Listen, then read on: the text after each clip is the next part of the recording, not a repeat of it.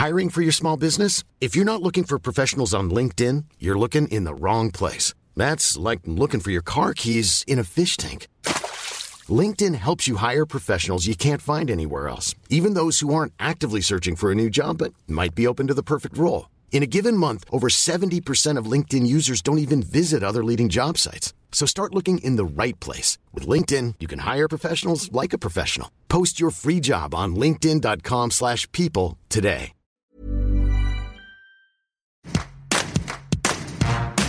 En France, qu'on soit une femme riche ou pauvre, on va utiliser plus ou moins la contraception. Et suivant ses revenus, on va plutôt préférer la pilule ou plutôt les implants ou plutôt le stérilet qui, rappelons-le, ne rend pas stérile. Parler de contraception, c'est évoquer un élément fondamental des droits sexuels et reproductifs. La contraception, elle permet aux femmes de faire des choix éclairés concernant une éventuelle grossesse. Vous écoutez Minute Papillon, je suis Anne-Laetitia Béraud et mon invitée du jour est Juliette Congy, chercheuse à l'Institut national d'études démographiques, l'INED. Elle est docteure en santé publique et épidémiologie. Juliette Congy a écrit une étude qui porte sur près de 15 millions de femmes de 15 à 49 ans en France en 2019. Cette étude s'intéresse aux moyens de contraception des femmes. Tout d'abord, en France, comment ça se passe pour se faire rembourser son moyen de contraception? Il y a l'assurance maladie qui va rembourser un certain nombre euh, de contraceptifs. Et pour identifier les femmes à faible revenu dans mon étude, puisque je travaillais sur les données de l'assurance maladie, c'est important parce qu'il y a une partie euh, complémentaire, il y a un reste à charge quand on se fait rembourser un contraceptif avec une partie qui va être remboursée par la sécurité sociale et une partie de reste à charge qui va soit être payée par euh, la personne qui vient chercher le contraceptif, soit être remboursée par la mutuelle. Et pour les femmes qui vont bénéficier de la CMUC, donc de cette euh, de cette mutuelle pour les femmes euh, à faible revenu, ça va agir comme une mutuelle et en fait l'intégralité va être remboursée pour la femme. Donc il y aura pas de, de reste à charge à payer par elle et donc il y a un accès qui va être entièrement remboursé et malgré cet accès entièrement remboursé, des différences d'utilisation. Même si les soins de santé en France ils sont remboursés, les femmes les plus pauvres utilisent moins de contraceptifs que les autres. À l'international, on observait euh, que euh, les femmes qui avaient des niveaux socio-économiques moins élevés avaient une utilisation plus faible des contraceptifs et euh, donc euh, dans le contexte français où il y a des contraceptifs qui vont être remboursés, on voulait euh, voir si la suppression de la barrière financière annulait ces écarts d'utilisation. Et en fait, on voit que sur les contraceptifs remboursés, c'est pas le cas. Donc il y a d'autres barrières qui pourraient qui pourraient exister. Et donc sur ça, on a un certain nombre d'hypothèses. Quelles seraient les raisons pour lesquelles ces femmes les plus pauvres utilisent moins de contraceptifs? J'ai, à partir de euh, la littérature scientifique existante, euh, émis un certain nombre d'hypothèses, mais euh, ça reste, ça reste l'état d'hypothèse. Mais ça pourrait être euh, une difficulté à maintenir la couverture maladie, parce que pour bénéficier de la CMUC, donc de cette mutuelle pour les femmes à faible revenu, en fait, faut la renouveler. Et donc du coup, c'est quelque chose qui va être à faire régulièrement. Donc c'est pas quelque chose qui va être maintenu dans le temps sans condition.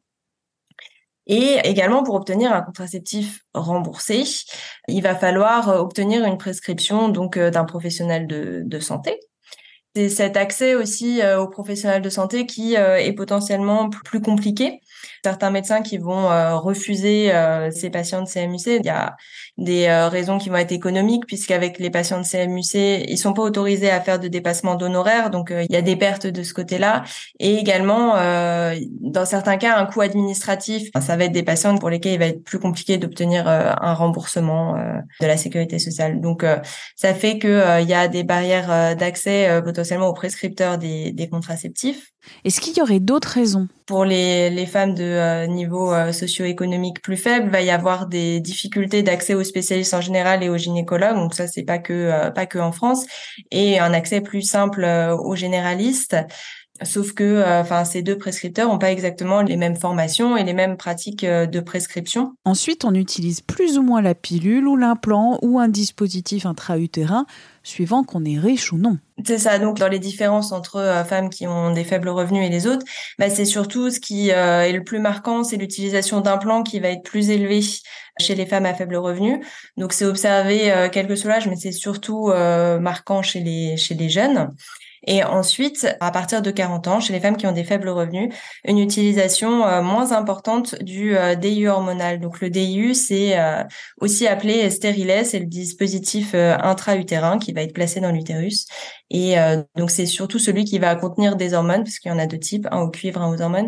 Donc celui qui contient des hormones qui va être moins utilisé par les femmes qui ont, qui ont des faibles revenus. Pourquoi il y a des différences d'utilisation de ces dispositifs intra-utérins, ces DIU donc ça pourrait être en partie lié aux différences de prescripteurs euh, consultés, donc euh, entre les gynécologues et les généralistes. Les gynécologues, ce sont eux qui vont principalement prescrire les DIU hormonaux et les médecins généralistes beaucoup moins. Ils ont une formation qui est plus généraliste, moins spécialisée en gynécologie, donc c'est des gestes techniques qu'ils n'ont pas forcément euh, appris à faire pour lesquels ils sont pas ils sont pas formés c'est euh, potentiellement euh, en fait le fait que les femmes à faible revenu n'aillent pas voir le gynécologue qui fait qu'elles ont euh, moins de délire hormonal, mais ça reste qu'une supposition parce que si ça se trouve c'est des choix en fait qui pourraient être différents aussi en fonction de des revenus, des choix qui peuvent être faits différemment. Et il y a aussi dans les politiques de santé publique un des effets collatéraux, enfin c'est que elles identifient euh, beaucoup les femmes qui vont être euh, de niveau socio-économique moins élevé comme à risque de grossesse non prévue. Et donc un effet collatéral, ça pourrait être que euh, en fait elles seraient perçues comme à risque de grossesse non prévue et on pourrait moins leur proposer la pilule où il faut la prendre tous les jours et leur proposer plutôt des contraceptifs de longue durée comme l'implant qui vont être une fois posés dans le bras efficaces pendant trois ans. Quelle serait la suite de l'étude coécrite par Juliette Congy Comprendre en interrogeant directement les Françaises sur les raisons pour lesquelles elles choisissent ou non des moyens de contraception et pourquoi elles utilisent tel ou tel contraceptif. Et puis questionner plus finement sur ces barrières à l'accès à la contraception, quand bien même il y a un remboursement possible. Une question brûlante parce que la question des inégalités sociales dans les politiques publiques, on va dire que c'est un peu un angle mort. Merci à Juliette Congy pour ses explications. Si vous avez aimé cet épisode et Minute Papillon en général, n'hésitez pas à nous laisser des petites étoiles sur les plateformes Apple et Spotify en particulier. C'est bon pour le référencement. Minute Papillon aux manettes Anne-Laetitia Béraud pour m'écrire audio 20minutes.fr et pour vous abonner au podcast de 20 minutes, visez la page Les podcasts 20 minutes sur votre plateforme préférée.